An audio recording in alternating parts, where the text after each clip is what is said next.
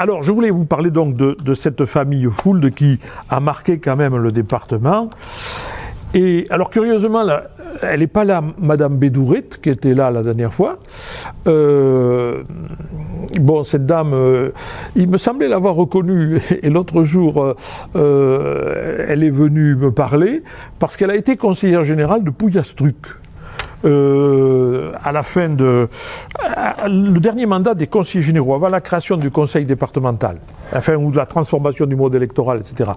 Elle avait été élue conseillère générale de Pouillastruc, mais connaissait pas l'histoire de la famille Fould. Voilà. Alors, euh, euh, comme euh, il a été le dernier des Fould a été conseiller général de Pouillastruc, moi je pensais qu'on pouvait reprendre ça. Voilà. Si ça vous dérange pas, quand même. Euh, et faire comme ça euh, après avec d'autres personnes, parce que il y a des gens qui ont euh, marqué le département qui sont complètement oubliés. Je pense qu'aussitôt après, en 1870, celui qui a été préfet pendant deux mois, nommé par Gambetta, était Eugène Thénault. Or, Eugène Thénault est un personnage aussi que les gens ne connaissent pas. Il y a une rue à Tarbes, mais personne ne s'en- souvient. Euh, euh, bon, un peu plus tard, on verra quelqu'un comme Michel Alicot, qui a joué un rôle important dans le département, ou je pense à Jean Dupuis. Tout le monde connaît le lycée Jean Dupuis, mais pas l'histoire de, Jean Dupuis. Alors, on peut à ce moment-là faire, si vous voulez, un zoom en quelque sorte. Si, vous y voyez pas d'inconvénient, hein, si vous voulez pas, euh, moi je le ferai pas, n'est-ce pas? Bon, alors je parle sur l'autorité d'une membre du conseil d'administration. Sous le contrôle. Bon, alors, euh, les Fould, c'est une famille de, banquiers parisiens. Euh, et un euh, des fils de ce banquier, Achille Marcus, s'est constitué un véritable fief politique dans les Hautes-Pyrénées euh, à partir de la fin de la monarchie de juillet. Et, euh, donc, euh, et il a joué un rôle politique de premier plan, localement mais aussi nationalement, entre 1849 et 1867. Et il y a eu quatre générations de Fould qui lui ont succédé, jusqu'en euh, 1994, où est mort euh, euh, Étienne Achille, qui était euh, Étienne Achille Fould, qui était le dernier. Enfin, dans la, branche d'Achille, c'est le dernier descendant masculin. Il- a eu des filles et son frère n'a eu que des filles aussi. Bon, donc la famille s'est pas éteinte, mais le nom Achille Fould s'est éteint. Je vous expliquerai après. Oui, parce que bon, je le dis tout de suite. Achille, c'est le prénom de celui qui est venu ici, mais un de ses descendants, qui euh, après les descendants, les petits-enfants, il y en a beaucoup qui ont pris le prénom d'Achille. On a eu Charles Achille, puis on a eu Armand Achille, et Armand Achille a fait modifier le patronyme de cette branche en introduisant le prénom d'Achille dans le nom, ce qui fait qu'il s'appelle Achille trait d'union Fould. Ça se fait, là, il y a des gens qui l'ont fait. Je, pense par exemple à un résistant, Pierre Brossolette. hein. Pierre, c'était son prénom, et Brossolette, c'était son nom.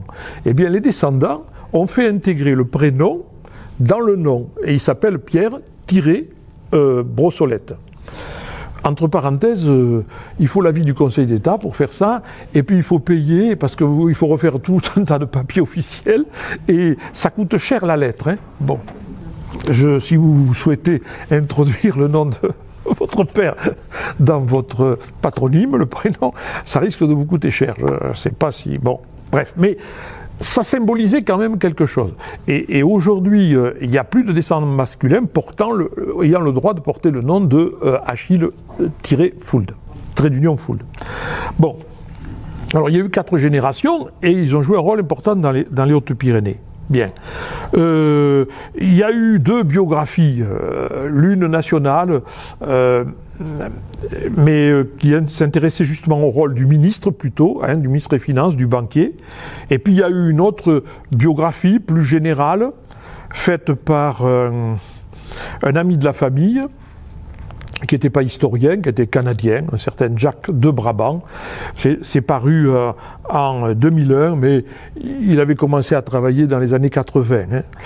Euh, et puis il y a eu aussi de, de nombreux articles dans des revues euh, locales, d'histoire locale, hein. euh, en particulier des articles de, de Christian Crabot, hein, euh, qui était prof à, à, à Théophile Gauthier. oh, là, j'ai laissé le, le j'ai un problème de montre aussi donc pour avoir l'heure je laissé mais il sonne. Bon. Euh, je vais l'éteindre quand même parce que sinon après ça va nous appéter. Vous me direz quand on sera à, à l'heure de fermer à 15h30 alors. Il y a une horloge. Ah mais je la voyais pas. Bon mais c'est bien. Merci alors, euh, puis moi aussi, j'ai fait eu l'occasion de travailler sur le Second Empire, euh, mais c'est Crabot surtout qui a eu pas mal d'infos aussi parce que il s'était lié d'amitié avec euh, avec Étienne Achille Fould et il avait réussi à avoir comme ça des documents familiaux, quelques archives. Bon. Il y a euh, un fort Achille Fould aux archives départementales, hein, mais qui concerne euh, uniquement Fould et les Hautes-Pyrénées. Bon, alors, à l'origine, c'est une famille de banquiers, c'est ma première partie, hein, euh, qui vient, euh, qui était dans l'est de, la France. Hein, euh, il y avait beaucoup de familles juives dans l'est de la France, et ils ont tenu dans la communauté, ils ont tenu des registres d'état civil internes. Hein, entre eux. C'était pas des trucs officiels, enfin c'était pas des, documents euh, officiels de l'administration, mais c'est entre eux. Et il y a euh, un historien, Frédéric Barbier, qui avait eu l'occasion de pouvoir accéder. Et donc il a pu reconstituer euh, l'histoire familiale. Et le nom de Fould, il y avait une tradition euh, je cite Frédéric Barbier, une habitude de désigner par la région ou la ville d'origine est courante dans la communauté juive de Lorraine et d'Alsace. Et donc il venait de Fulda, une petite ville de Hesse en Allemagne, et euh, on les a baptisés en Lorraine Fuld. Hein euh, alors évidemment, Fulda un U, mais Fuld en français, hop, on mettait OU. D'où le, nom d'origine. Et euh, il y en avait beaucoup en Lorraine. Pourquoi? Parce que c'était proche de l'axe rhénan, et depuis le XIIIe siècle, XIIe, XIIIe siècle, l'axe rhénan, c'est-à-dire la vallée du Rhin, depuis la Suisse hein, jusqu'à l'embouchure euh, dans la mer du Nord, a été un axe de développement économique important.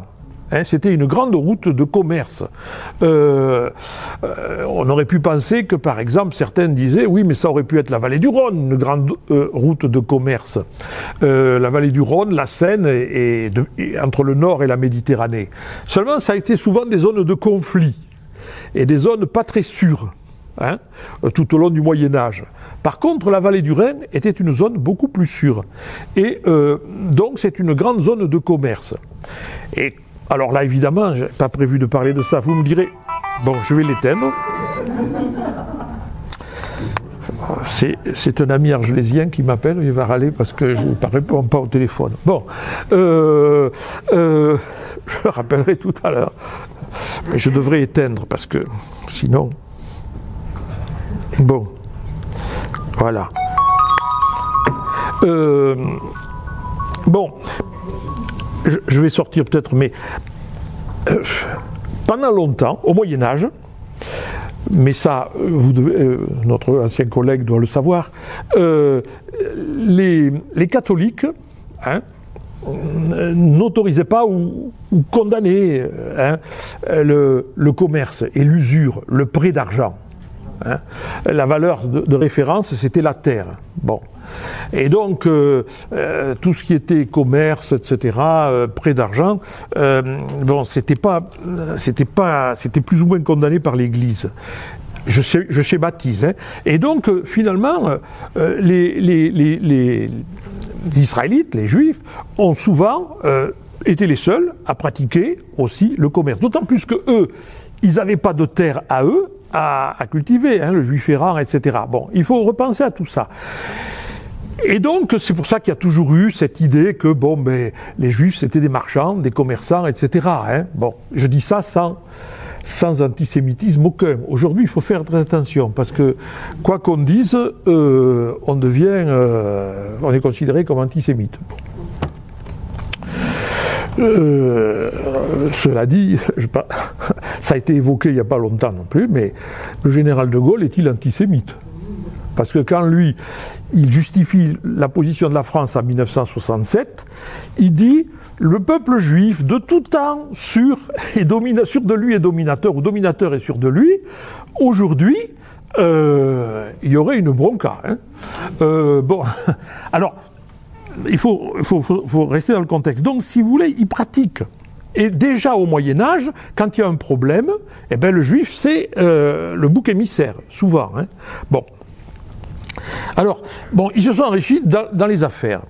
Et euh, la branche des Fouldes apparaît à Metz, donc il y en a beaucoup depuis le XIIe, XIIIe siècle en, euh, en, Lorraine. Les Juifs apparaissent dans la seconde moitié du XVIIe siècle en Lorraine, la branche Foulde, pardon, avec un certain Michel Foulde, c'est le premier, et euh, lui et son fils se livrent au prêt, hein, au prêt d'argent. Alors voilà, est-ce qu'on peut prêter c'est gagner de l'argent sans rien faire si on prête avec un intérêt? Voilà, c'est ça que l'Église condamnait.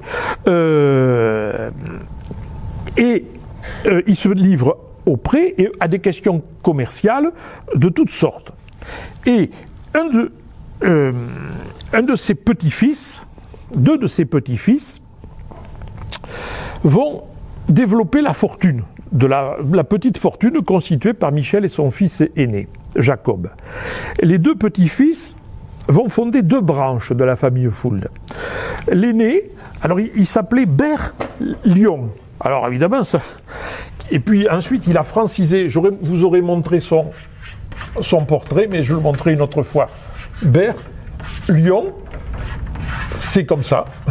Et puis ça a été francisé après, hein, en Bert Léon. Hein. Euh, qui est né en 1767 et qui est mort âgé en 1855, euh, est mort à 88 ans, c'est lui qui a fondé la branche euh, financière, la branche bancaire. Hein. Il était, euh, et il y a un deuxième fils, euh, Abraham, qui lui était né en 1774 et mort en 1842. Il a fondé en Lorraine une branche industrielle. Donc il y avait dans la famille Foule de deux branches au départ. Hein. L'une qui a fait fortune dans la finance et l'autre, et dans la banque, et l'autre qui a fait fortune dans l'industrie en Lorraine. Et là, il y a des descendants encore hein, dans la branche lorraine. Euh, alors, celui qui nous intéresse, c'est Berlion, hein, parce que c'est le père d'Achille. Euh, il avait été envoyé à Paris à la fin du, 19, du 18e euh, siècle, en 1787. Il avait été envoyé comme représentant d'une banque alsacienne dans laquelle il travaillait. Euh, et puis, euh, il s'est émancipé de ses patrons et a mené ses propres affaires en profitant de la Révolution et de l'Empire. Et en particulier, il a fait fortune notamment, hein, mais c'était important, dans la contrebande durant le blocus continental. Euh, je vous rappelle que euh, à partir de 1806-1807, euh, l'empereur a, en conflit avec l'Angleterre, a mis un blocus dans le commerce entre la France et l'Angleterre. Et même mieux, entre tous les territoires que possédait la France sur le continent européen, donc dans le Grand Empire, blocus, euh, euh, avec le commerce britannique. Néanmoins, le commerce a continué, mais de manière clandestine. Et euh, Berlion a quand même fait aussi fortune dans cette contrebande, hein, notamment à travers les Pyrénées hein, et via l'Espagne. Bon, il a connu des hauts et des bas, il était en faillite à deux reprises, et à deux reprises, il a rebondi, et au point que euh, dans les années 1820, euh, il est l'un des euh, principaux banquiers français, un grand banquier parisien. Et les signes de cette fortune, c'est que il habite un hôtel particulier à Paris, rue Bergère. Oh, C'était une photo que je vous aurais montrée, mais tant pis. Euh, la prochaine fois, je, on fera un récapitulatif.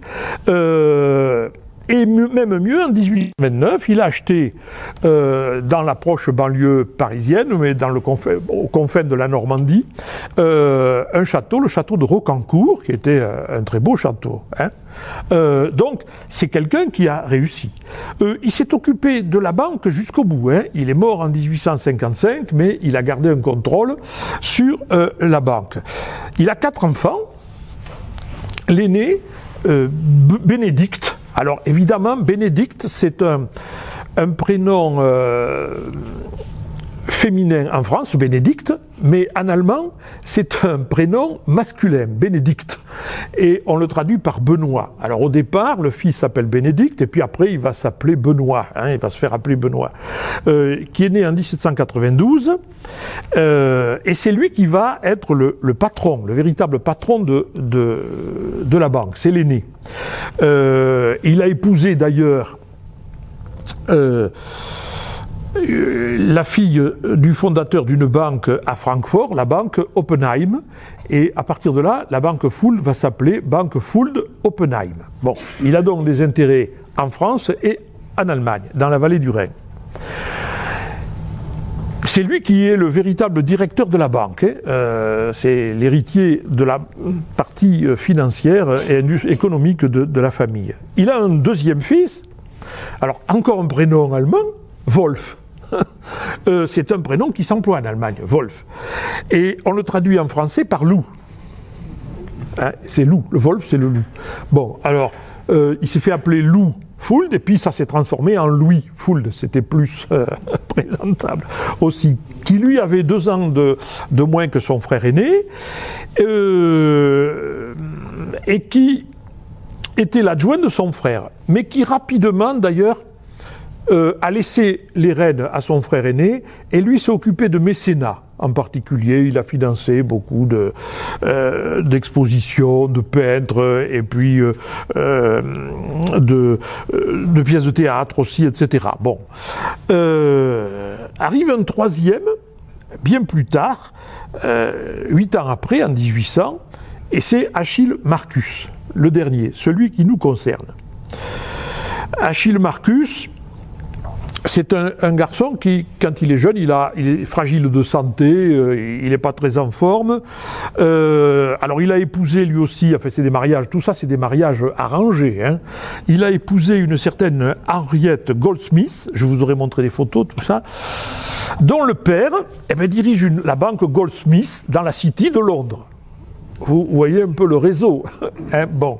Euh, et une- enfin, une fille, Rose, Rose Fould, euh, qui a été mariée à un banquier Bordeaux, bordelais, bordelais d'origine euh, portugaise, euh, Elie Furtado. hein. Il a une banque à Bordeaux et aussi une antenne bancaire à Bayonne. Euh, alors, cet Elie Furtado, il est apparenté à deux personnes qui sont Jules et Isaac Perrer, qui seront des industriels et aussi financiers et qui vont fonder avec leur cousin Fould la compagnie des chemins de fer du Midi. Hein Euh, donc euh, voilà, on a placé un cadre parce que on comprend après que les Fould localement, ils aient joué un rôle important dans les choix des itinéraires et des tracés de chemin de fer, dans la mesure où, euh, ben, familialement, ils sont associés au, au Pereire. Et les grands adversaires des Pereire, sur le plan financier et sur le plan euh, du chemin de fer, ce sont les Rothschild, hein, qui eux ont financé d'autres compagnies de chemin de fer. Bon, euh, tout ça sous le Second Empire. Bien.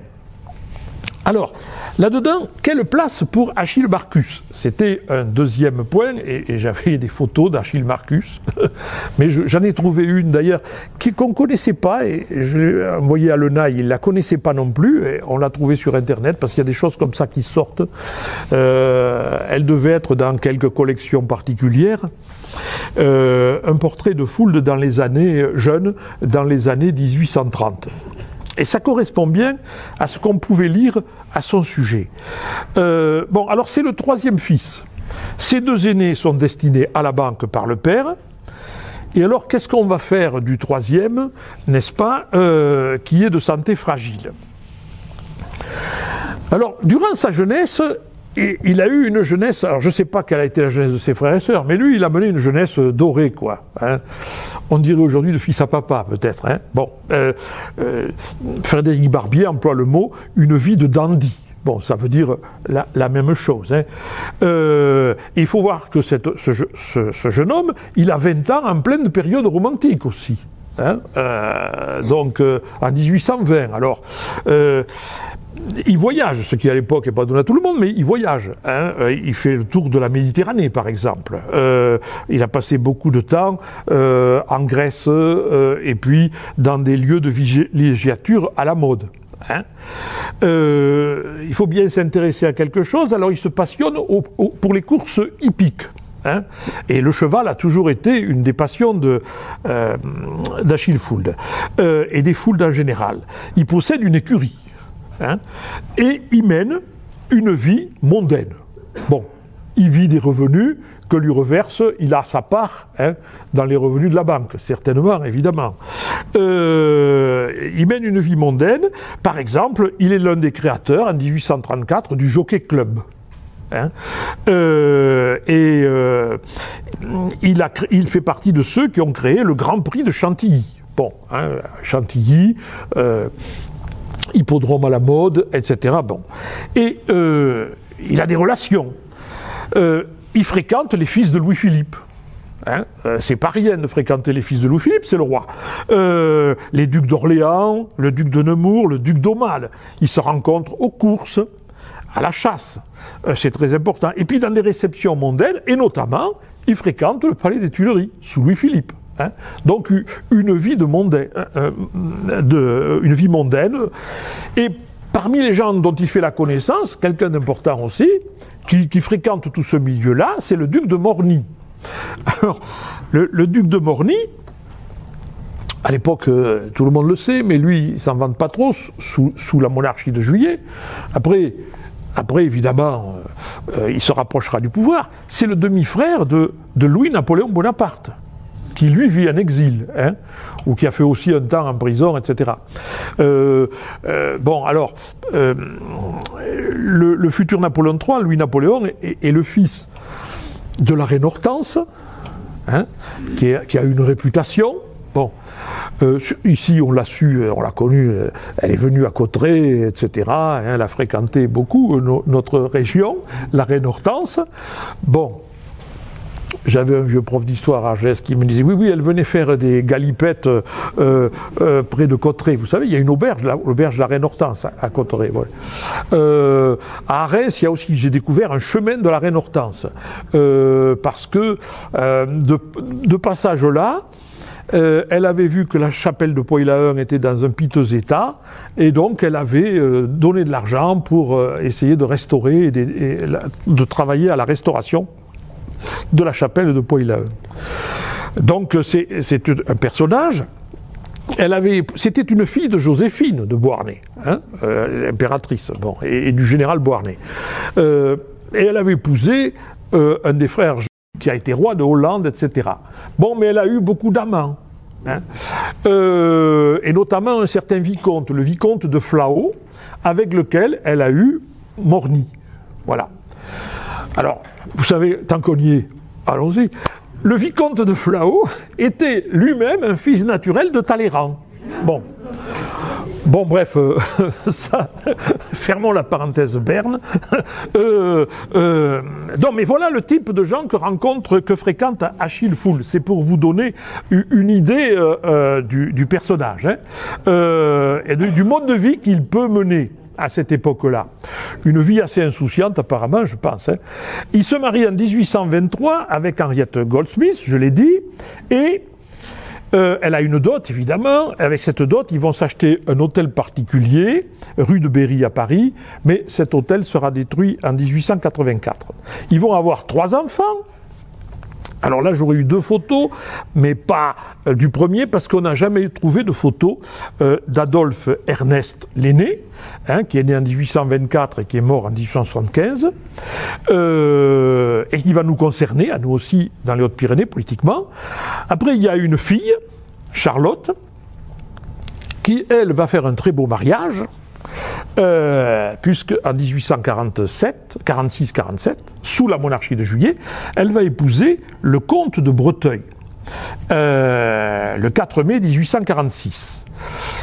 Alors, la famille des Le Tonnelier de Breteuil, c'est leur nom, Le Tonnelier de Breteuil, en général, euh, les, nobles, ils ont comme ça des noms euh, très compliqués. Hein. Tout le monde connaît euh, Philippe de Villiers. Hein. Bon, j'ai été proche de la Vendée, donc j'ai eu l'occasion de rencontrer une fois ce monsieur. Leur nom véritable, c'est Le Joli de Villiers de Saint-Ignon. C'est. bon. bon, ça fait sourire, mais bon, bref. les Le Tonneliers de Breteuil ont été anoblis au XVIe siècle. Et ils ont eu des ministres sous Louis XIV, sous Louis XV, sous Louis XVI.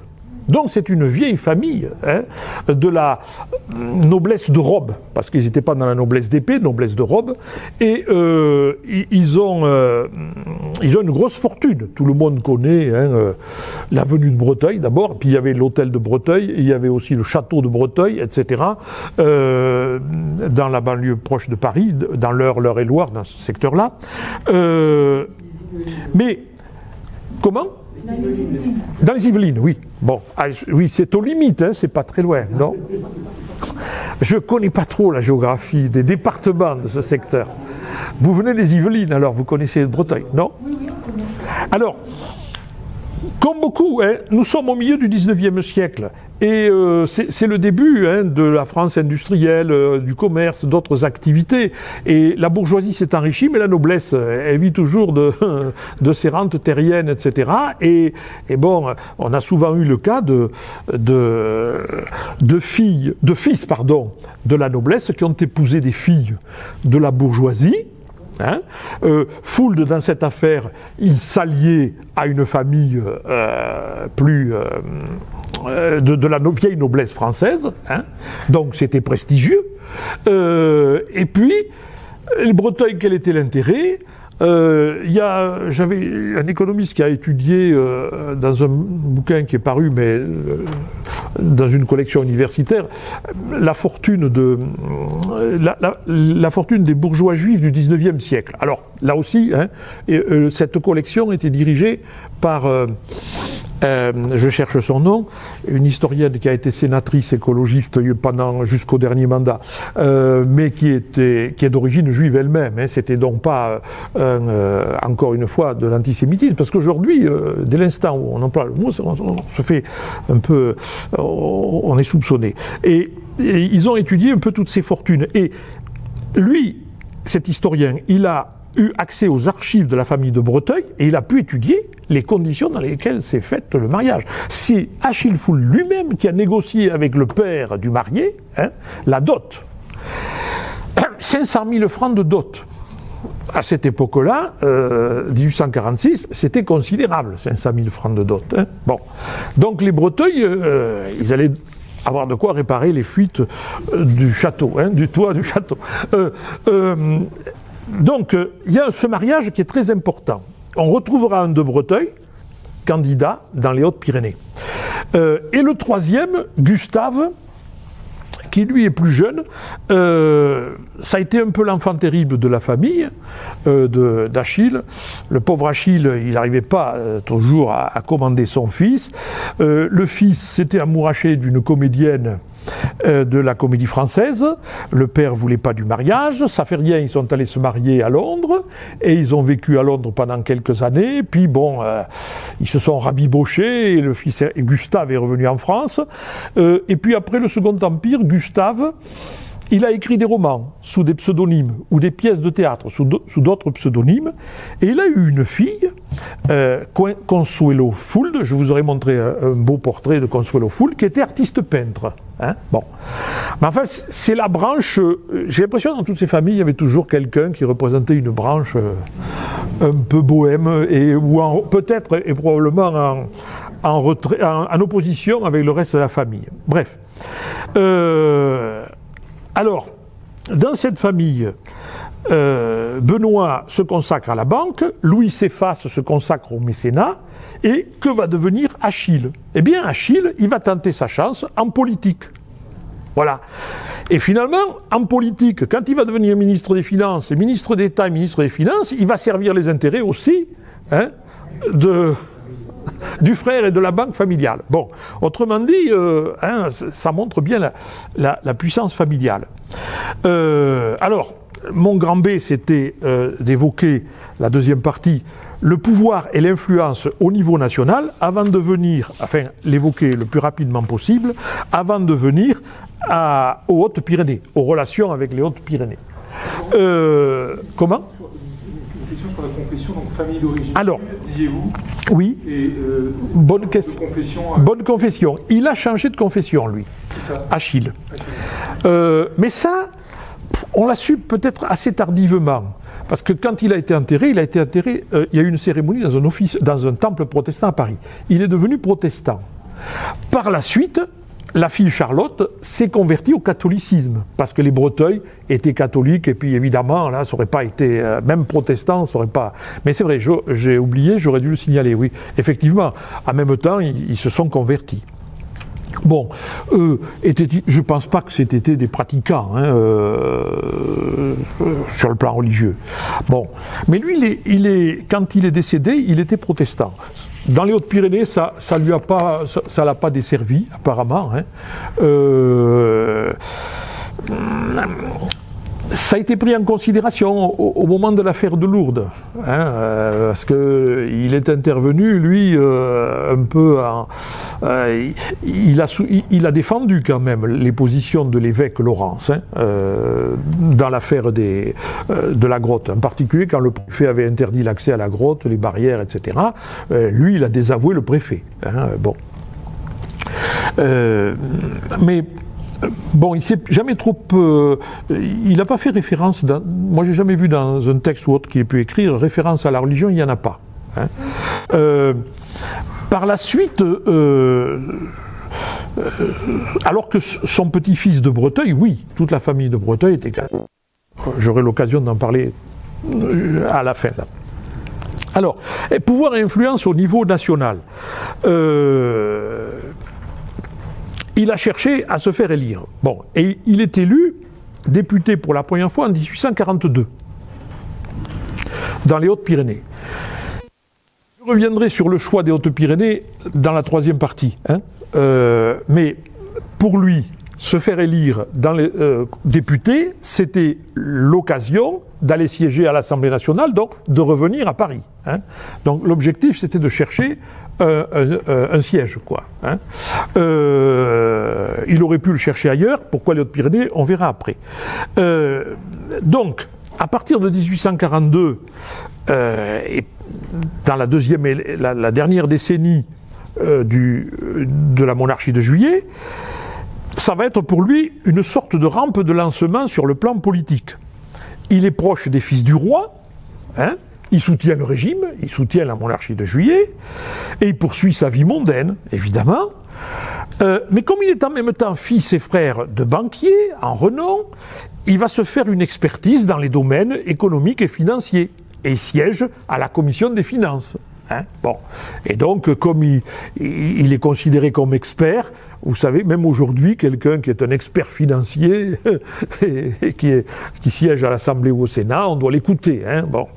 Euh, alors, lorsqu'arrive février 48, est-ce que tout va s'effondrer Hein, Parce que c'est une menace?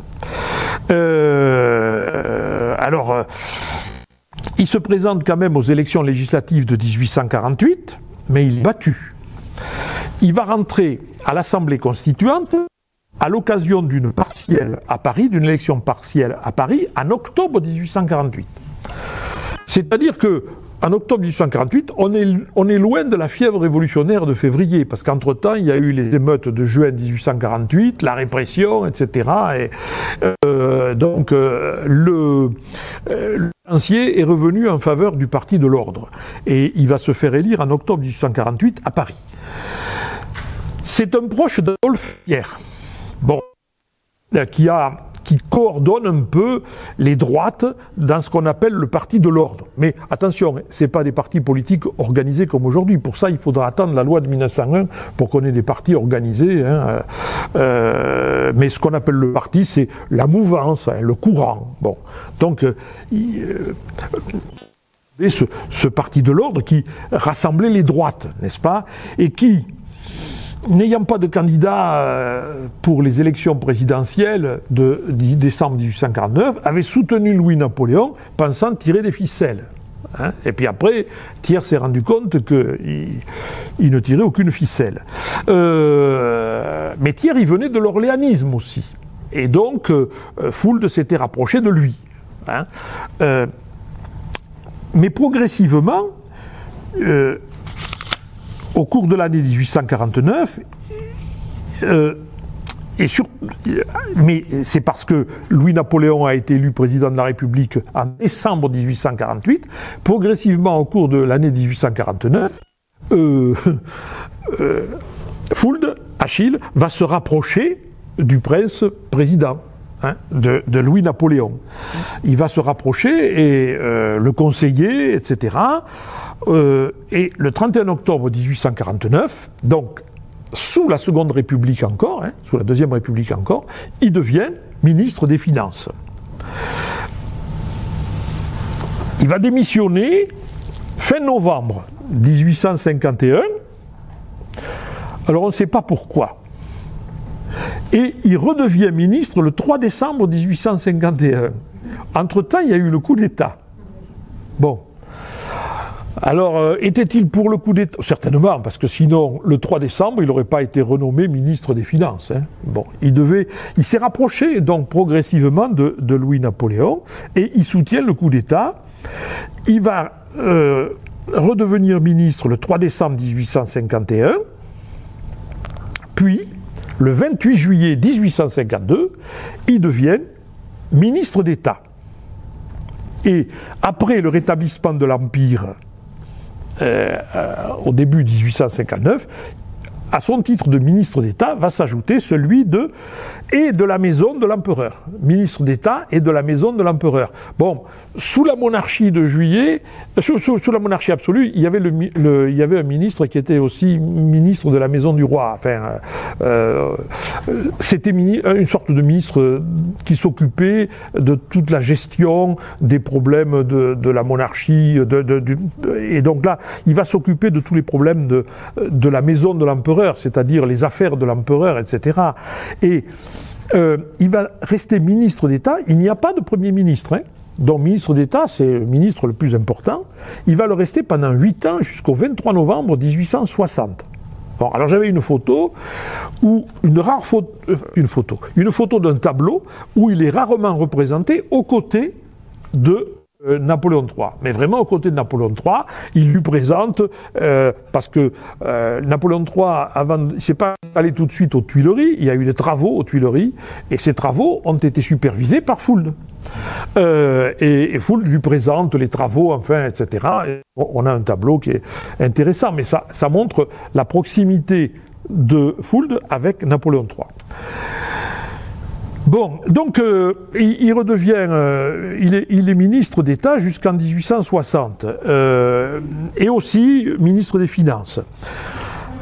Il va avoir une année difficile en 1860, 1860, 61. Euh, Fould, il est jugé trop orthodoxe sur le plan financier. Il fait la guerre au déficit budgétaire. Voilà. Bon, Il n'y a rien de nouveau sous le soleil. Et on considère qu'il n'est pas assez volontariste en matière de dépenses publiques. Et donc il y a des gens qui, euh, notamment Magne, qui était son, euh, adversaire à l'intérieur des, des, partisans de Napoléon III, et qui, qui lui succédera éphémèrement au, au, ministère des Finances. Euh, bon, alors, euh, il y a une caricature de Daumier qui, qui montre Fould euh, en train de se croiser les bras, je vous l'aurais montré d'ailleurs, et on dit, voilà la posture du ministre des Finances, il se croise les bras devant les problèmes sociaux, euh, devant la nécessité d'investir, etc. Il se croise les bras. Autrement dit, il fait rien, quoi. Voilà. Euh, rigueur budgétaire.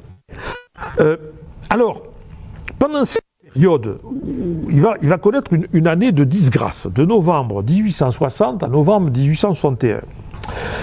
Alors il quitte Paris et vient s'installer pour un an à Tarbes. Hein, euh, pour montrer qu'il est loin de toutes les intrigues politiques parisiennes.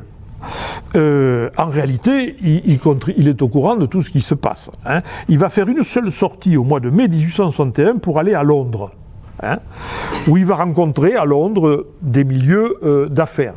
Bon, après tout, sa femme est, est d'origine londonienne, alors elle peut bien aller à Londres. Et de retour, il va rédiger un mémoire à l'adresse de l'empereur sur la politique financière à tenir. Et ce mémoire, il le rédige à Tarbes et il l'envoie à Napoléon III le 9 septembre 1861. Et Napoléon III en autorise la publication dans la presse. Et alors là, Fould dénonce en règle la politique de Magne et il critique les dépenses de l'État, l'absence de rigueur budgétaire, etc. etc. Bon.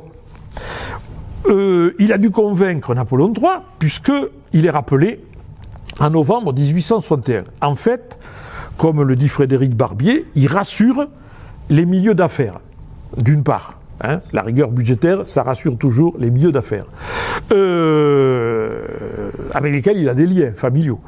Et il rassure aussi les capitales étrangères et Londres, parce que euh, l'aventure italienne de Napoléon III, Hein, euh, la guerre euh, euh, pour soutenir contre les Autrichiens a, coûté cher et ça, ça dérange cette politique des aventures. Il y a eu, l'aventure, il y aura l'aventure en perspective au Mexique et ça, ça plaît pas hein, aux capitales européennes. Donc la présence de Fould aux finances est un élément à rassurer les milieux d'affaires, mais pas que les milieux d'affaires français, quoi. Hein bon je, je passe. C'est pour montrer qu'il a une importance euh, nationale. Bon, euh, il restera euh, au ministre des Affaires étrangères, des Finances jusqu'en janvier 1867. Il démissionne cette année-là, en janvier 1867, pour raison de santé. Et euh, un après-midi euh, du 5 octobre 1867, lors de courses de chevaux à la Loubert, euh, il est pris d'un malaise et il est ramené chez lui et il meurt euh, le soir à Tarbes, hein, de problèmes euh, cardiovasculaires, euh, à Tarbes, à la Villa Foule. Bon, son corps est rapatrié à Paris et les obsèques auront lieu à Paris, au temple de l'oratoire. Voilà. Et là, il y a des gens qui découvrent qu'il est, qu'il est protestant, parce que finalement, enfin des gens, je sais, d'après euh, ce que j'ai pu lire, il y en a qui disent ah oui, on a appris dans la presse locale, ils vous disent on a appris qu'il est protestant. Alors que bon, enfin, du moins c'était flagrant sur le plan public. Après, l'opinion s'intéressait-elle ou pas à ça, je sais pas. Et il est inhumé au Père Lachaise. Hein. Euh, il y avait, il y a d'ailleurs euh, euh, un tableau dont je comptais vous montrer la, la reproduction là sur une image, sur une photo, des obsèques au Père Lachaise à Paris. Bon, alors. Maintenant, venons-en à la constitution du fief politique dans les Hautes-Pyrénées. C'est ma troisième partie. oui. Alors, pourquoi il a choisi le département?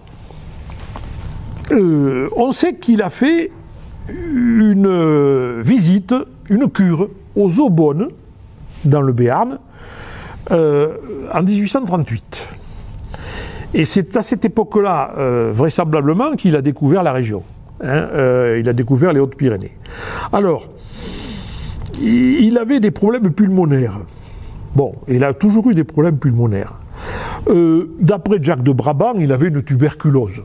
Bon, s'il avait une tuberculose, euh, déjà dans 1838, euh, bon, à l'époque, euh, bon, je pense que Brabant, il, doit peut-être extrapoler. Mais enfin, bon, ça, on va pas s'éterniser là-dessus. Mais bon, c'est important à savoir. Il a des problèmes de santé. Il était peut-être asthmatique aussi. Hein, c'est pas impossible parce qu'il cherche le changement d'air et il vient donc dans les zones de montagne. Mais c'est dans les Hautes-Pyrénées que l'année suivante, il décide de s'installer en 1839. Hein. Euh, il aime les chevaux, alors il achète des terres à Tarbes et à Séméac pour élever des chevaux. Euh, il achète un hectare et demi à Tarbes dans le quartier de l'Ormeau. À l'époque, il n'y a rien. hein. Bon, c'est c'est- de l'herbe, quoi. Euh, et là, il va monter un élevage de chevaux. Euh, mais en débarquant dans les Hautes-Pyrénées, il va tenter sa chance aux élections euh, législatives de 1839. Euh, il est élu, d'abord au cantonal, il est élu conseiller général de Tarbes Sud. Ben, c'est la zone où il a acheté aussi hein, le, terrain, etc. Euh, et il se présente aussi aux législatives. Alors les législatives à l'époque,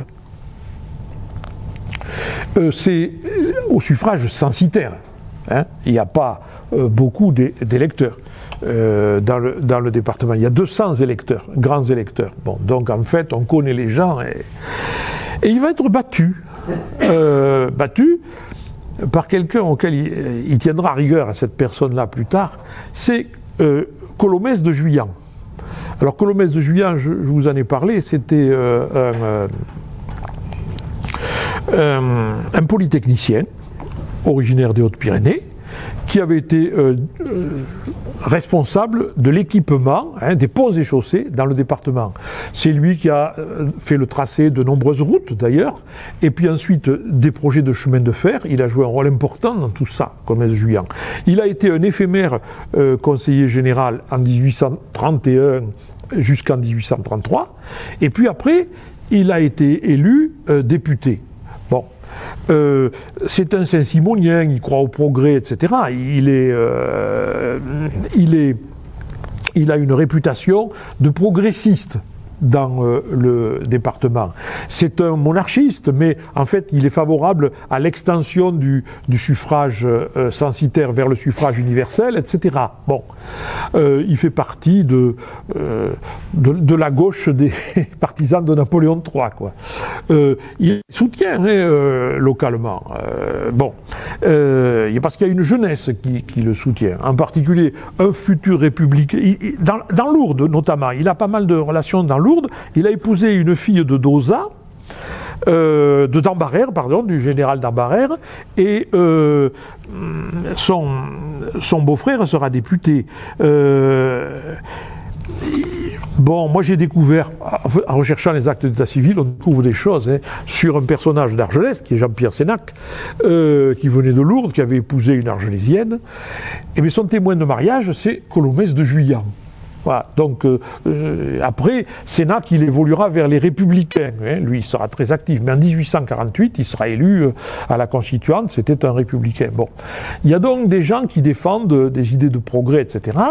Et, il était sortant, d'ailleurs, Colomès de Juillan, il a été réélu.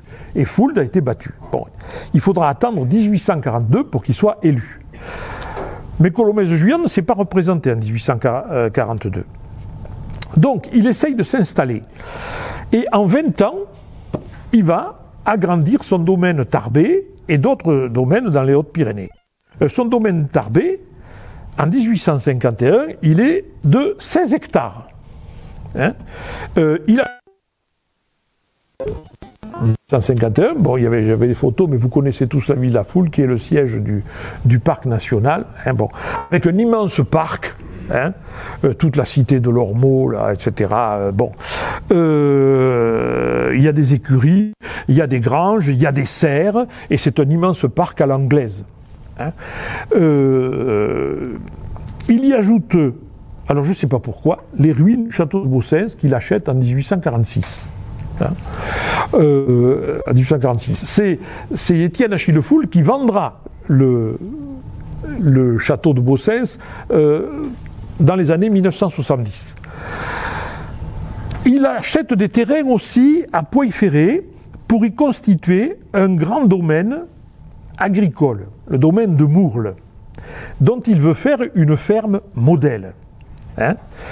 et il achète également une ferme près de Bagnères. Donc en fait, il, a plein de projets. Euh, hein, euh, il joue les gentleman farmers, etc. Bon. Euh, évidemment, il a de l'argent parce que ce que je ne sais pas concrètement, mais ce qui doit être vrai, il doit quand même avoir ses petites parts hein, dans la banque familiale. donc il était élu député en 1842, réélu en 1846. Il a été élu conseiller général en 1839. En 1841, il devient secrétaire général du Conseil général, euh, secrétaire général, oui, du Conseil général. Enfin, secrétaire, pas secrétaire général, c'est pas secrétaire général des services, mais c'est le secrétaire des séances. Bon. Euh, et en 1847, il en devient président. Hein, euh, du Conseil général. Bon, en 1848, là aussi, il y a une cassure, il perd la présidence, puisque est élu Laporte, soutenu par les républicains, etc. Mais en 1849, il retrouve la présidence du Conseil général et il va la conserver jusqu'à sa mort en 1867. Donc on peut dire qu'il s'était bien implanté dans le département, quoi. Il s'est constitué des domaines, euh, politiquement il est installé, et on peut dire que c'est le patron du département, entre guillemets, hein, si vous voulez. Bon. Euh, parce que, bon, je, vous ai dit que c'est le préfet qui a le pouvoir réellement hein, sur le Conseil général. Bon. C'est lui qui décide et le Conseil général, bon, il, approuve ce que, dit le préfet jusqu'en 1870. Mais quand euh, le président du Conseil général est le ministre d'État, je ne sais pas si le préfet, il a beaucoup de voix au chapitre. Hein. Voilà. Bon, euh, oui, ça doit à un moment donné. Seulement, voilà, Fould doit être très habile parce qu'on n'en trouve pas de traces de, lettres envoyées pour euh, donner des ordres ou ceci ou cela. On n'en trouve pas de traces aux archives euh, départementales. Et alors, il faudrait tomber sur des archives privées de la famille Fould, mais on les a pas et donc bon, on n'a pas de preuves de tout ça. alors, en fait, pour, se constituer une majorité au Conseil général, il y a le mécanisme de la candidature officielle dont j'ai parlé juste la dernière fois à la fin. Bon, je rappelle le système l'administration décide un candidat qui a un bulletin blanc alors que les autres ont un bulletin de couleur et puis tous les fonctionnaires sont chargés de dire, de défendre la candidature du candidat officiel. Bon, euh, donc quand on désigne le candidat officiel, ça permet d'éliminer les, les opposants et d'éliminer les rivaux aussi. Hein. Euh, et ça permet aussi de rallier au régime bon, des opportunistes, hein, euh, des gens qui attendent quelques honneurs, on peut les ramener vers le régime. Bon, il y aura des opposants euh, qui seront irréductibles opposants. Bon, mais il y en a que ils vont se laisser quand même attendrir. Hein. Bon, et puis on peut aussi neutraliser des gens. Bon, alors euh, lorsqu'il y a le premier renouvellement en août 1852, eh bien, la plupart des candidats officiels sont d'anciens orléanistes. Hein. Euh, euh, et déjà, la moitié des candidats officiels siégeaient déjà sous la monarchie de juillet, c'est-à-dire avant 1848. Hein. et jusqu'en 1860, il n'y a jamais eu véritablement d'opposition au Conseil général des Hautes-Pyrénées à Fould. Hein. Alors en, août 1852, 11 sortants sur 26 n'ont pas l'investiture officielle. Bon, il y a 8 républicains. Bon, euh, je, passe les noms, je les ai évoqués, mais bon, ça vous. Hein, les, 8 républicains qu'il y avait élus, qui avaient été élus en 1848, ben, en 1852, ils ne retrouvent pas l'investiture officielle. Ce qui est intéressant, c'est qu'il y a aussi trois orléanistes, trois monarchistes orléanistes qui ne retrouvent, ne retrouvent pas l'investiture officielle. En particulier Eugène de Goulard. Hein. Alors Eugène de Goulard, on aura l'occasion d'en reparler euh, euh, dans le département dans les années 1830. Il a été député dans les années 1840, il avait épousé une Féraud euh. Hein, et en 1851, il était député, il a refusé le coup d'État, et il a passé une, nuit en prison. Il a été arrêté. Bon.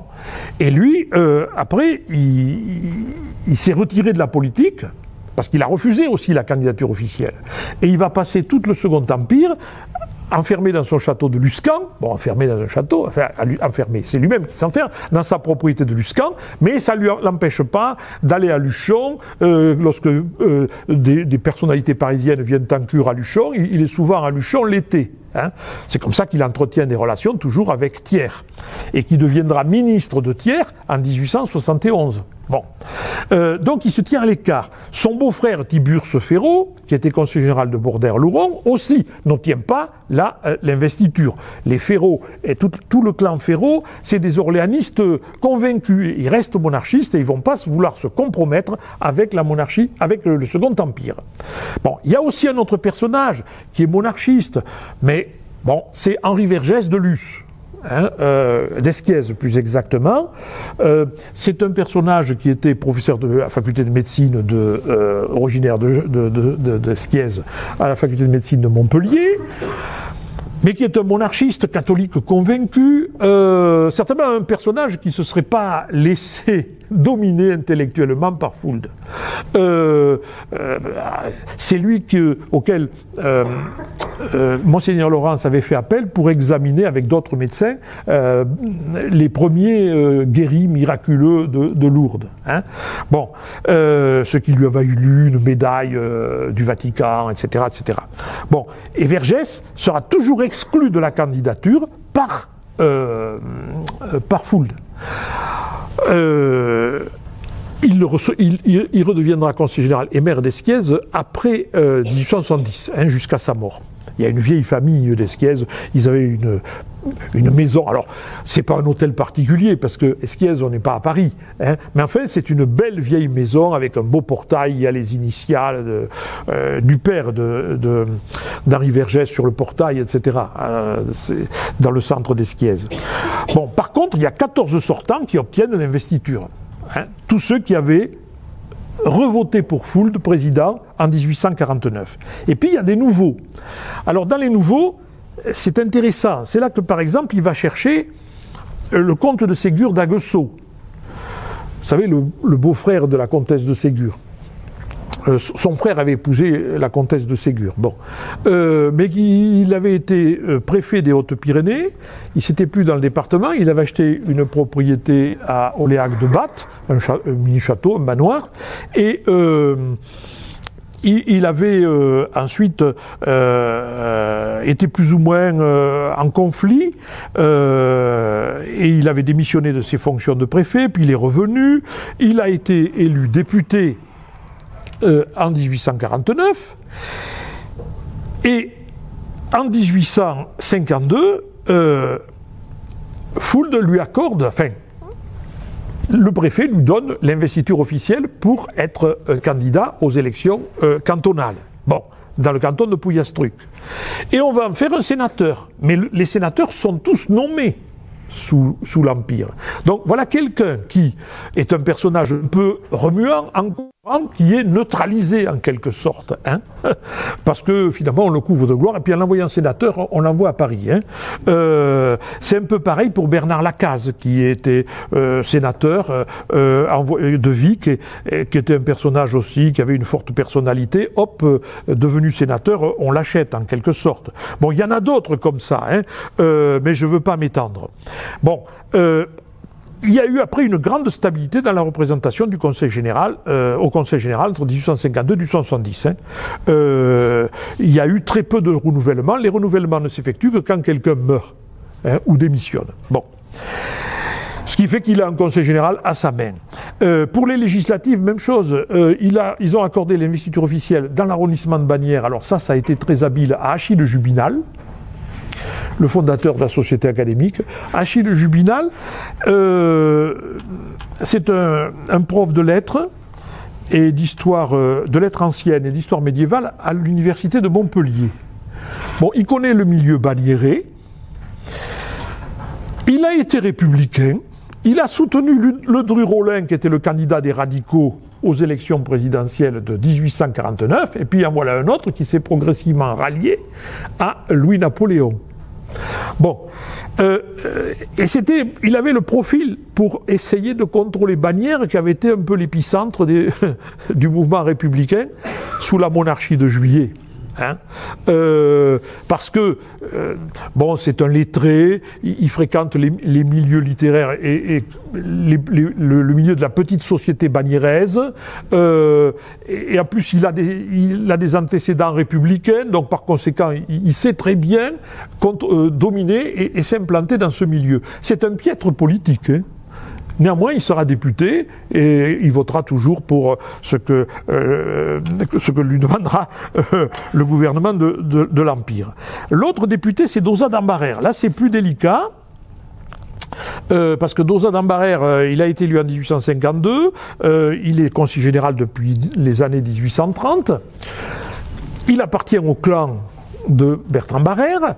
Euh, il est lourdé, c'est un ancien magistrat. Euh, bon, il, prête serment de fidélité à l'Empire, il accepte l'Empire, etc. Bon, ce sera plus délicat quelque temps après. Bien, euh, je passe là-dessus. Il entretiendra. Il faut savoir aussi, dernier point quand même que je voulais dire là, sur, sur, sur son rôle dans les Hautes-Pyrénées.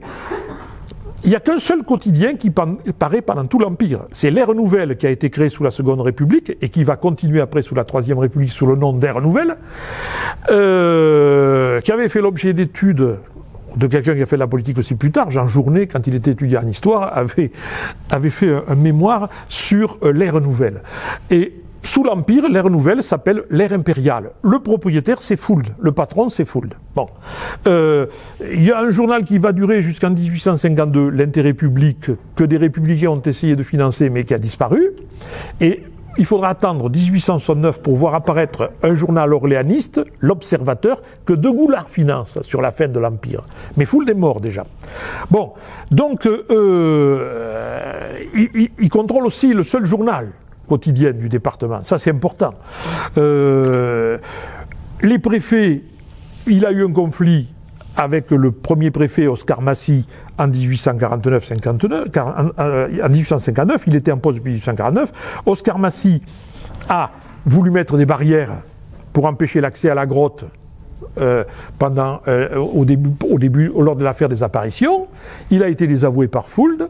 Et après, il y a eu un autre conflit, c'est que euh, la cathédrale est à côté de la préfecture, comme vous le savez, et il voulait construire des écuries en les adossant à la cathédrale, ce dont l'évêque ne voulait pas, et dans le conflit entre l'évêque et le préfet, l'évêque était un fonctionnaire d'État aussi. Hein, faut pas, on est sous, on est sous le, régime du concordat.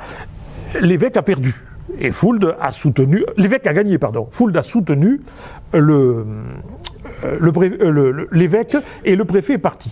Hein. on l'a envoyé dans les Alpes. Euh, donc, ça montre quand même qu'il a du pouvoir. Et alors, la consécration, j'en avais parlé en dernier, c'est les deux séjours que Napoléon III fait dans les Hautes-Pyrénées. Hein. il reste quand même trois semaines à Saint-Sauveur, hein, du 19 août au 11, au 11, septembre 1859. Quand il arrive le 18 août 1859, il va pas à la préfecture, il va chez Fould. Hein, il est hébergé chez Fould. Et au départ aussi, hébergé chez Fould. Bon qui montre que le préfet, il est squeezé dans cette affaire. Et puis, Eugénie, un jour, a eu l'idée d'aller passer une soirée à Tarbes, et ils se sont improvisés, bon, je sais pas, hein, il n'y avait pas le téléphone, il n'y avait pas tout ça, mais ils, ont débarqué à Tarbes, c'est Prosper Mérimée qui râle, en disant, oui, parce que moi, j'avais une chambre à, la Villa Fould, j'ai dû aller loger en ville, ainsi que Adolphe, donc le fils aîné, pour laisser la place euh, à l'empereur et à son entourage, parce qu'il n'y avait pas assez de chambres, certainement, dans la villa. Bon, euh, c'est de l'anecdote, mais ça montre quand même les liens étroits et le pouvoir qu'il pouvait avoir. Hein. Il est revenu ensuite en 1863, où il a séjourné aussi chez Fould, mais ça a été beaucoup plus bref. Alors, ce Fould, euh, son territoire, et ça sera ma quatrième partie, il faut assurer la succession. Et, donc pendant quatre générations, euh, on va en avoir des Fould. Alors le premier, c'est Achille va assurer une assise politique à son fils Adolphe. Hein, euh, et particulièrement dans l'arrondissement d'Argelès. Euh, Adolphe, il, a grandi dans l'homme de papa. Hein. Euh, d'abord, il a fait un apprentissage à la banque Fould, où il avait été mis par son père aux côtés du grand-père et, des oncles, et des deux oncles, Wolf et, et, et Bénédicte, pour apprendre le métier quand même. Bon, et puis il est devenu, dès que le père est devenu euh, ministre, il a été toujours le secrétaire général hein, du ministère de son père. Donc, c'est euh, le bras droit, c'est l'ombre, si vous voulez, c'est. Enfin, bref. Hein, c'est le confident, certainement, c'est le fils préféré, quoi. Euh, il va falloir trouver un siège. Et voilà que le 4, en, mars 1860, le conseiller général d'Arro meurt et c'est Adolphe Fould qui obtient l'investiture. Évidemment, il est élu hein, en mars 1860 à Arro et il sera réélu euh, en 64 dans le cadre d'un renouvellement normal. Bon, euh, et puis arrivent les élections législatives de 1863. Euh, Dosa d'Ambarère, député depuis 1852, euh, conseiller général de Lourdes depuis 1838, qui avait été avocat, puis procureur, euh, qui est vice-président du Conseil général, se représente en 1863. Il a été élu en 1852, réélu en 1857, il se présente. Mais il n'obtient pas la candidature officielle. Parce que la candidature officielle, c'est Adolphe Fould qui l'obtient. Alors, ça a été négocié, parce que euh, Doza, d'Ambarère, il a accepté un poste de consul de France à Gibraltar. Et puis, une promotion dans la Légion d'honneur, il était chevalier, il devient officier. Euh, il accepte, évidemment, et Fould est élu député. Hein. Euh, et les élections ont lieu le 1er juin 1863. Durant trois semaines au mois de mai, hein, Fould quitte le ministère et il va passer les trois semaines dans l'arrondissement pour soutenir son fils. Il fait campagne. Hein. Et le lendemain de l'élection, il écrit au préfet Garnier J'aime ardemment ce beau pays où j'ai commencé ma carrière politique et je suis heureux qu'il me rende affection pour affection. C'est une espérance bien douce que de penser que ces liens seront continués par mon fils. C'est une des rares lettres qu'on ait de lui, ça. Hein. Euh, il est très content. Il a tout fait pour installer le fils. Hein. Euh, le pauvre Dosa d'Ambarère, deux ans après, il est nommé à Danzig. C'est moins bien que, Gibraltar. Euh, alors, en 1866, il y aura un autre événement qui se produit, c'est la mort de Jacques Sasser, qui était conseiller général d'Argelès. Euh, il faut désigner un candidat officiel, mais Adolphe est déjà conseiller général. Qu'à Adolphe est candidat à Argelès. Hein, candidat officiel. Euh, et il va être élu à la quasi-unanimité des suffrages exprimés. Autrement dit, on voit bien, hein, euh, on se crée un fief et dans l'arrondissement d'Argelès. Euh, bon, alors Adolphe sera vice-président du Conseil général à la mort de son père. C'est Bernard Lacaze qui devient président, mais Lacaze y passe beaucoup de temps à Paris, ce qui fait que les sessions sont présidées par le vice-président. Hein. et en 1870, il venait d'être réélu euh, député le 24 mars 1869. Adolphe Fould, il a offert au, Conseil général un buste en marbre de son père. On ne sait pas où il est passé, ce buste en marbre. Hein. il a disparu. Bon. Euh, quand il se représente en 1869, son père est mort, mais il dit dans sa profession de foi, si vous consentez à renouveler mon mandat, je considérerai mon élection comme un nouvel hommage rendu à la mémoire de mon père. On voit bien qu'il se situe toujours dans la filiation. Bon. Alors, après 1870, il se retrouve sans mandat. Euh, bon, il demeure, le propriétaire de l'ère nouvelle et euh, il est toujours combatif. Or, arrive une élection partielle, puisque euh, De Goulard meurt en 1974 et en janvier 1975, il y a une élection partielle dans les Hautes-Pyrénées. Fould sera-t-il candidat? Il renonce à la candidature, mais il soutient Dominique Cazot, candidat bonapartiste. Euh, j'avais espéré me présenter, des raisons de santé m'obligent à décliner ma candidature, mais j'espère que bientôt il me sera permis de me consacrer aux intérêts d'un pays qui depuis plus de 30 années est le mien. Et il meurt quelques semaines plus tard à Paris, le 13 février 1875. Il avait à peine 51 ans. Bon, donc c'est la deuxième génération. Euh, alors, il y a une troisième génération. Ah, j'avais des photos à vous montrer. C'est celle des petits-fils. Hein. Euh, il y a eu deux petits-fils qui ont fait de la politique euh, dans le département. Le premier, il s'appelle pas il s'appelle Henri-Charles Le Tonnelier de Breteuil. C'est le fils de Charlotte. hein, euh, qui est né en 1847 et qui est mort en 1916 à Paris. C'était un officier, il avait fait Saint-Cyr, il a été capitaine pendant la guerre de 1870 et il a démissionné après la guerre parce qu'il ne voulait pas rester officier sous le régime républicain. Bon, ça dit long, hein, après tout c'est son droit. Euh, en 1877, il s'est fait élire député euh, monarchiste des Hautes-Pyrénées. Alors, il est à la fois monarchiste, mais fouldien, hein, parce qu'il fait référence quand même au grand-père. Eh, forcément, euh, dans, une, dans, une, circonscription où son grand-père euh, avait installé euh, ben, l'oncle. Il a été député monarchiste des Hautes-Pyrénées de 1877 à 1881. Il a été battu en 81, puis réélu ensuite en 1885 et 1889. Et il a démissionné en 1892. Pourquoi?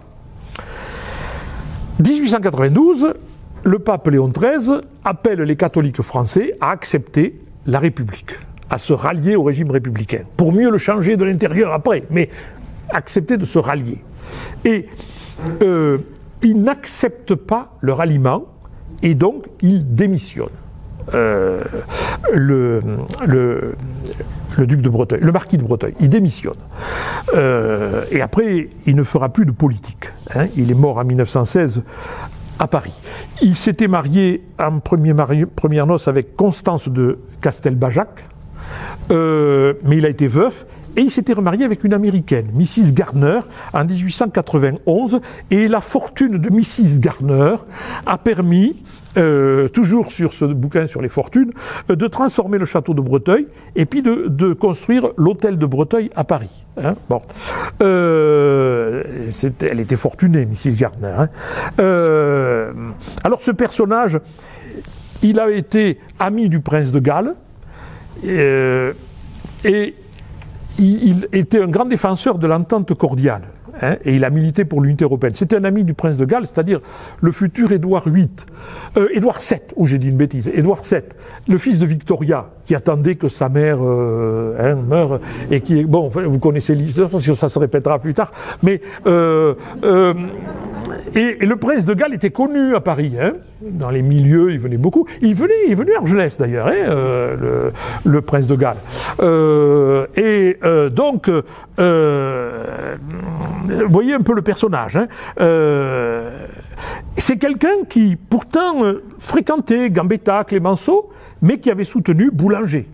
Hein, et qui faisait partie des gens qui avaient essayé de ramener, de oui, de ramener euh, Boulanger. Vous savez, Boulanger, euh, le comte de Paris a essayé de le manipuler pour essayer. Ils espéraient que Boulanger rétablirait la monarchie.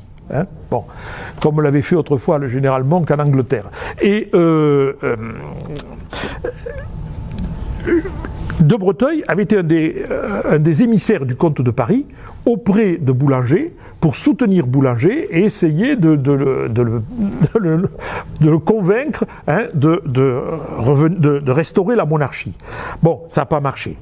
Alors après, il y aura un deuxième petit-fils qui va arriver, Charles Achille, euh, 1861-1926, le fils d'Adolphe, qui lui euh, ne va pas faire comme son cousin de Breteuil, euh, il va euh, euh, accepter la République. Il est élu en 1889 au premier tour, dans le nord du département, Tarbevik.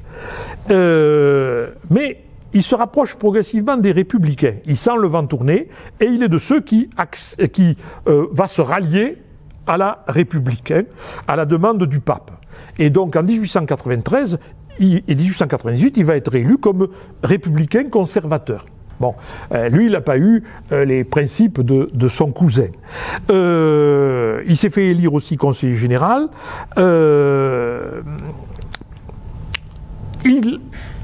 En 1898, l'élection a été très difficile pour lui avec, il a été réélu de justesse, face au conseiller général et maire de Vic, Joseph Fitt, qui était un jeune radical qui était très vindicatif et à la pointe de, des ah, on arrive à la fin. Bon, euh, pour éviter de se faire battre à nouveau en 1902, il va aller se présenter dans la circonscription de Lourdes-Argelès pour affronter le sortant député depuis 1892 qui était Michel Alicot. La laïcité est au cœur du débat, mais il va mettre il va brouiller tous les repères électoraux des, électeurs euh, qui votaient traditionnellement pour Fould. Il a accepté la République et dans son journal de campagne, plus que ça, Charles Achille défend des thèses laïques. Hein euh, c'est ainsi que les radicaux de la circonscription de Lourdes-Argelès ne présentent personne contre lui. Ils se font d'ailleurs sacrément engueuler dans un congrès départemental quelques mois après. Hein. Euh, parce qu'il va mettre une. Euh, il, va, il va brouiller toutes les cartes. Hein. mais pour les radicaux, tout est bon pour contrer Alico.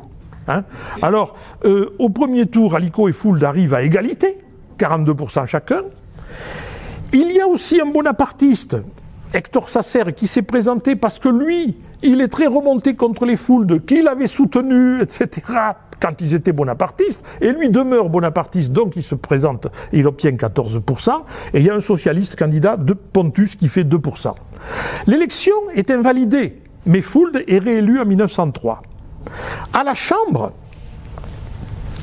il va s'opposer au projet d'impôt sur le revenu, proposition qui avait été faite dès l'époque par un certain Joseph Fitt de, de Vic. Bon. Donc là, il est dans le. Enfin, ça, ça surprend personne, mais surtout, il va voter la loi du 5 décembre 1905 sur la séparation de l'Église et de l'État.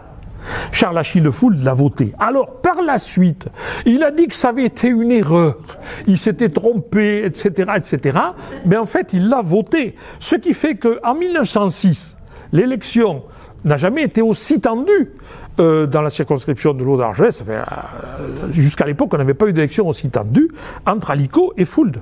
Hein. Euh, il y a les alicotins, dit la presse, et les fouldistes. Bon. Et euh, moi, j'ai connu des vieilles personnes Argès dans les années 80 qui se souvenaient hein, avoir entendu parler de cette élection. Euh, parce que ça, ça devient l'élection entre pour ou contre la séparation de l'Église et de l'État. Et il y a, y a, un troisième larron qui se présente aux élections, c'est Alphonse Meillon, hôtelier cotérésien, euh, historien connu, protestant. Et il dit, écoutez, moi, vos querelles, euh, parce que Charles Achille Foul s'est converti au, catholicisme, euh, vos querelles entre catholiques, moi, je m'en fiche, je suis protestant, je vais servir de neutre entre tout ça. Bon, bref. Mais finalement, Alico est, élu est réélu, mais après avoir l'interruption de, depuis 1902, et euh, Charles Achille va se réfugier à Condé-sur-Sarthe, où la famille avait une propriété, et il est mort à Paris le 15 février 1926. Je voulais dire aussi, à propos de Charles Achille, avant de, le, de vous laisser, euh, c'est dommage parce qu'il y aura deux autres générations, Armand Achille et puis euh, les derniers. Mais on pourra aborder ça la prochaine fois. Je vous montrerai les photos comme ça, récapitulatif. Il avait épousé, il avait fait un beau mariage. Il avait épousé le 22 janvier 1890 Claire Heine une, ancienne prof d'allemand m'a dit qu'on disait Heine. Euh, qui était née en 1865 et qui est morte en 1940. C'était la fille unique d'Armand Heine, un banquier bordelais, cousin germain du poète allemand euh, Heinrich Heine. Euh, et allié à des familles du Premier Empire. Il y avait dans les alliances, dans la généalogie, on trouvait des alliances avec le maréchal Ney, avec le maréchal Murat. Euh, C'était une cousine de la princesse Alice de Monaco, l'épouse d'Albert Ier. Enfin, voyez un peu le milieu. Mais surtout, euh, surtout, elle était fortunée. C'était la fille unique d'Armand Heine.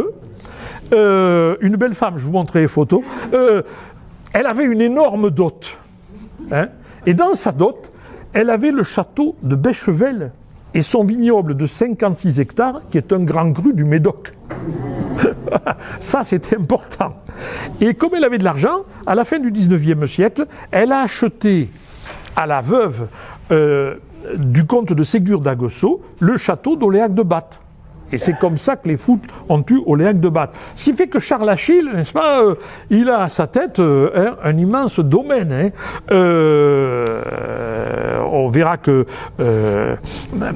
avaient ils avaient aussi des propriétés en Normandie. Et parce que oui, ça c'est Adolphe qui avait épousé quelqu'un qui avait un élevage de chevaux en Normandie.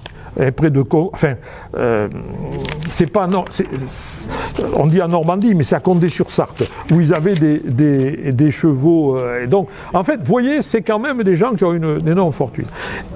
Bon, euh, je, parlerai alors la prochaine fois, puisque le dernier c'était Armand Achille, qui lui sera que conseiller général des Hautes-Pyrénées et maire d'Oléac de Batte, mais qui est un personnage dans le département aussi. Voilà.